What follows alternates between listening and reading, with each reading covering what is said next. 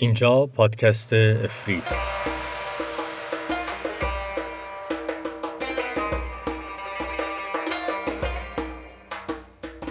سلام. شما شنونده ششمین جلسه سریال ماهیگیر و دیو هستید.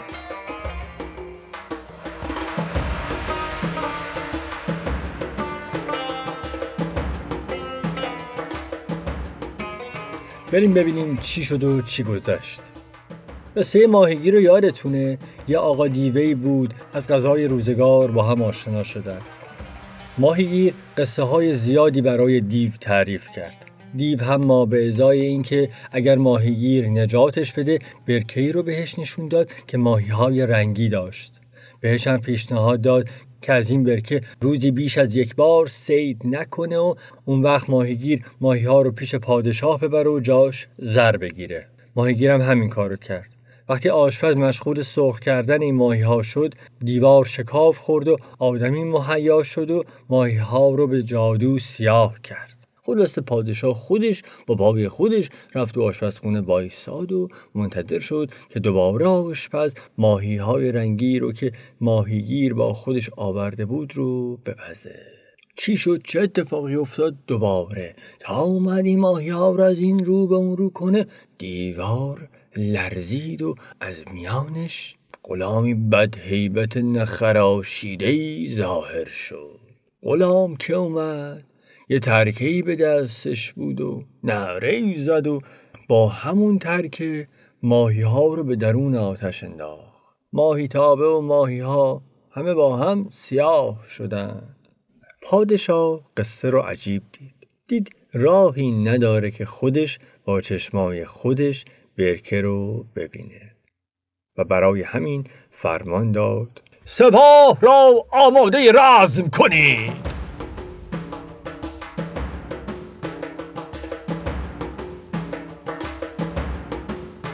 سپاهی با شکوه به هم آمد و در صف شد و از پشت پادشاه در حرکت بود. همه با هم راه رو طی می کردند و می رفتند و می رفتند و تا ماهیگیر اشاره کرد این همان برکه است که بهتان وعدش را داده بودم. سپاه چادرهای خود رو برپا کرد. دور برکه همه جا خوش کردند. شب به نیمه رسیده بود که ناگه پادشاه از چادر خود بیرون اومد. به سراغ وزیر رفت و بهش گفت من می‌خواهم لباس مبدلی به تن بکنم و جوری از این سپاه جدا بشوم که کسی بو نبرد. تو وظیفه داری به چادر من بشی. در آنجا بنشینی و لباس من را به تن کنی. کسی نباید بو ببرد که من اینجا نیستم. می‌خواهم خودم برم و بگردم و بفهمم مشکل چیه و از کجا داره میاد. من باید خودم راهی برای این مشکل پیدا کنم.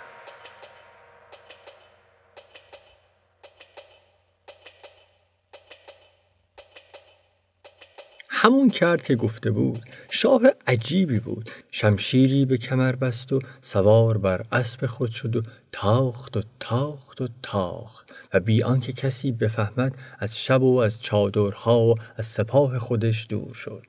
وقتی صبح به روشنی می‌رفت و پادشاه از آن همه تاختن خسته شده بود در انتهای راه چیزی نگاه پادشاه رو به خودش جلب کرد.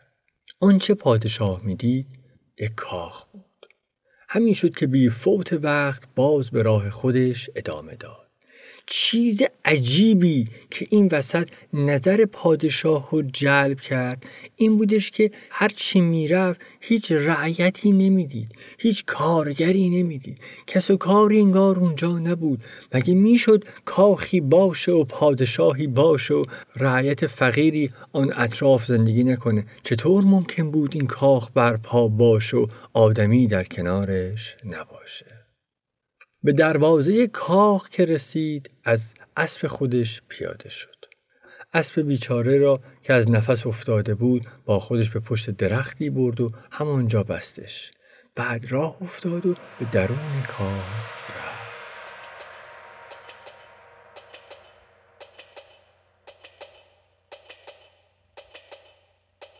پادشاه که پا به درون کاخ گذاشت صدای غریبی در گوشش آمد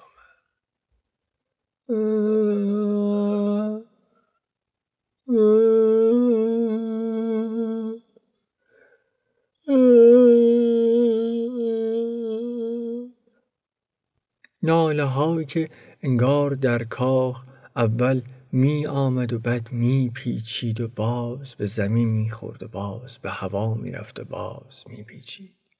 غریب بود.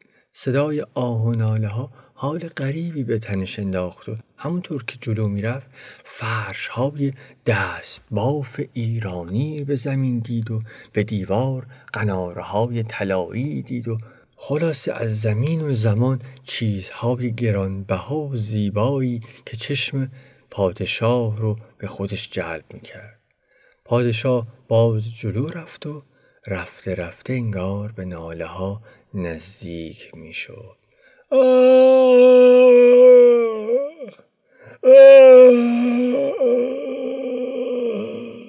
یک عمر بر مسند پادشاهی نشسته بود. آدم های بسیاری دیده بود.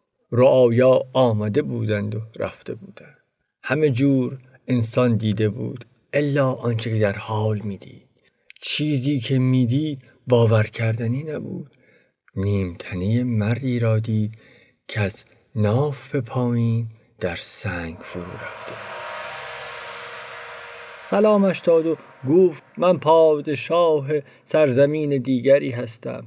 از پی قصه به اینجا آمدم و متعجبم که تو اینجا چه کار می‌کنی و چطور ممکن است تو تنها در این قصر باشی.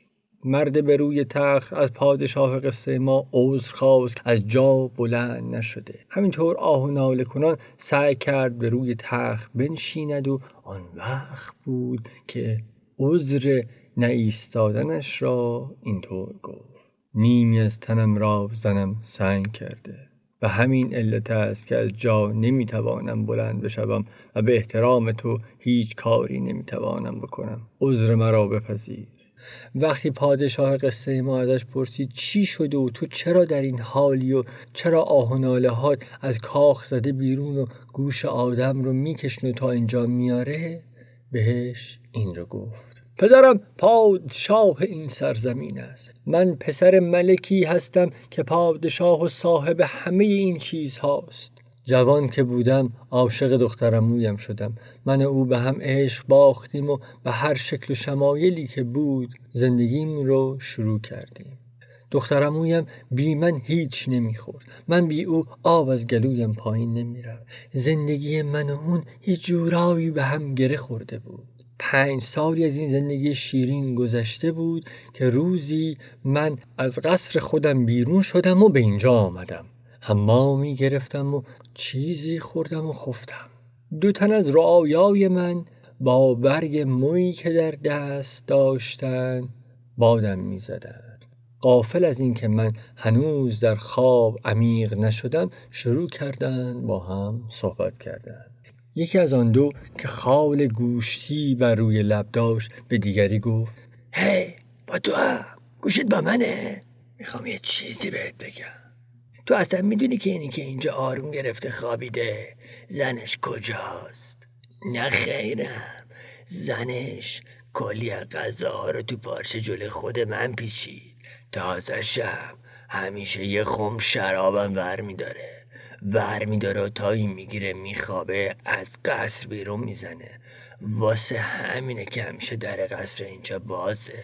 میرو به سر پیچ نرسیده میپیچه تو پستو. آره یکی اونجا منتظرشه. بگو کی؟ نه اون نه. غلامشون. عاشق غلامه شده. خیلی وقته میره اونجا و زندگیشو با اون میگذرونه. واسه خاطر اینکه اونو خیلی بیشتر دوست داره. می‌دونی واسه چی؟ منم نمی‌دونم. من گفتم شاید تو بدونی. آخه اصلا اون خیلی زشته. وقتی اینا رو شنیدم به خودم لرزیدم. باورم نمی‌شد که زنم این کارو می‌کنه. گذاشتم شب شد. باور نمی‌کردم. باد به زنهای قصر حرف مفت زیاد می‌زنن. بیکارن. همیشه با هم درباره چیزهایی که هیچ ربطی بهشون نداشت حرف می‌زدن. برای همین گذاشتم شب شد و طبق معمول که همیشه زنم یه جام شراب به دستم می‌داد تا بخورم و آسوده بخوابم یک جوری برخورد کردم که خوردم اما نخوردم. زنم از جاش بلند شد و فکر کرد که من خواب خوابم.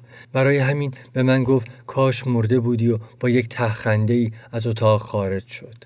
از عقبش رفتم.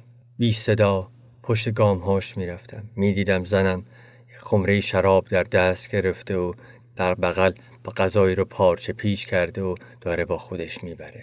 اون می‌رفت و من از پیش می‌رفتم. همونطور از قصر خارج شد و بعد در پستویی پیچید و باز کوچه ای را به چپ پیچید و بعد به یک در خانه که رسید دقل باب کرد. در آهسته باز شد. به تو رفت.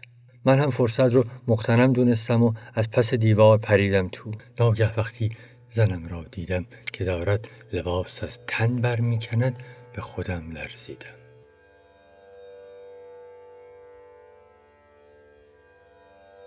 در اون اتاق غلامی بود که از تخت بلند نمی‌شد و همینطور به زنم ناسزا می گفت کجا بودی و چرا دیر کردی هرزه این همه مدت منتظرت بودم. فکر می کردم زودتر میایی زنم شکف کنان لاوه کنان التماس می کرد گریه می کرد ملتمسانه می گفت من همسری دارم که از او متنفرم مگر نمیدانی که نمی‌توانستم همین جور رهایش کنم؟ هر شب قبل از خواب در شرابش چیزی میریزم و پیش از صبح گردی به صورتش میپاچم تا از خواب بیدار شود. سعی کردم سریع بیایم. تو از تقصیراتم بگذر. چیزی هست که در این خانه من هم بخورم. آن وقت غلام اشاره کرد به چند استخوان پخته شده و کوزه شراب.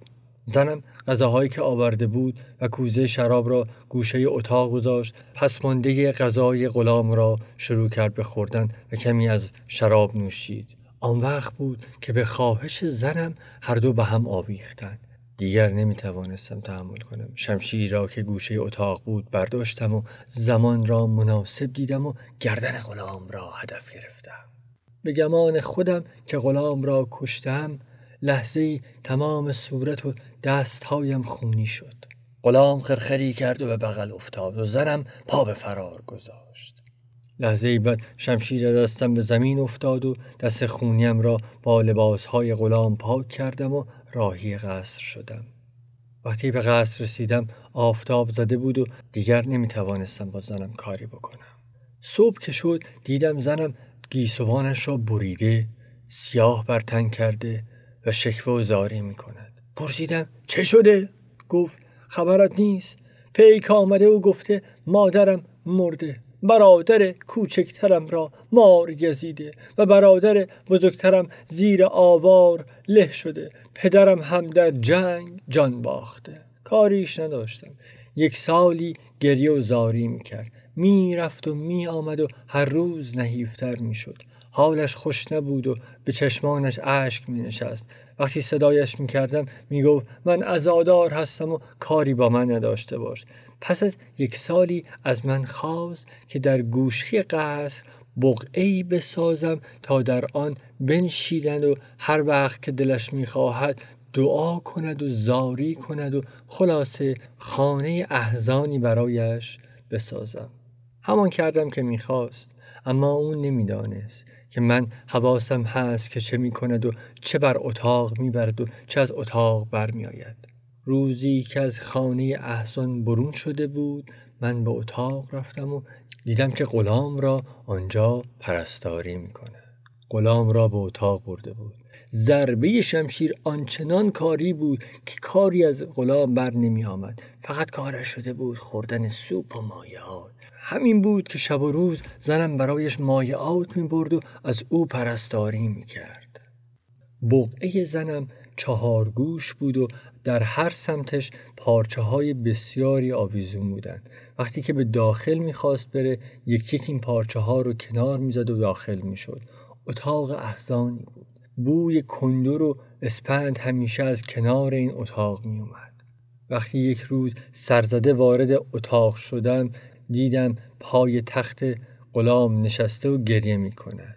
شمشیر کشیدم و جانش را خواستم همان دم ازش بگیرم که گفتم کار آدم خائن را باید با شمشیر جواب داد. زنم وردی خواند و چیزی به سمتم انداخت و من در آن نیمی از بدنم سنگ شد. ولی قصه به همینجا ختم نشد. زنم نه تنها مرا جادو کرده بود آدمیان را همه یک سره سنگ کرد و دیگران را همه ماهی کرد. افسونی که خوانده بود نفسی از گلوی هیچ کس بر نمی آمد. دیوارهای قصر هم یک سره سیاه شد و سیاهی همه جا پیچید.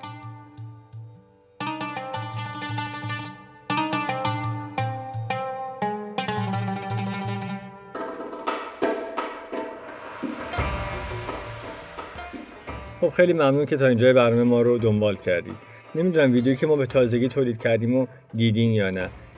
از این پس ما قراره برای هر سریال یه ویدیو بسازیم و عروسک پادکست افرید که توی ویدیوی قبلی هم بود قرار ایفای نقش کنه. تلاش ما بر این اساس بوده که قدری متفاوت عمل کنیم.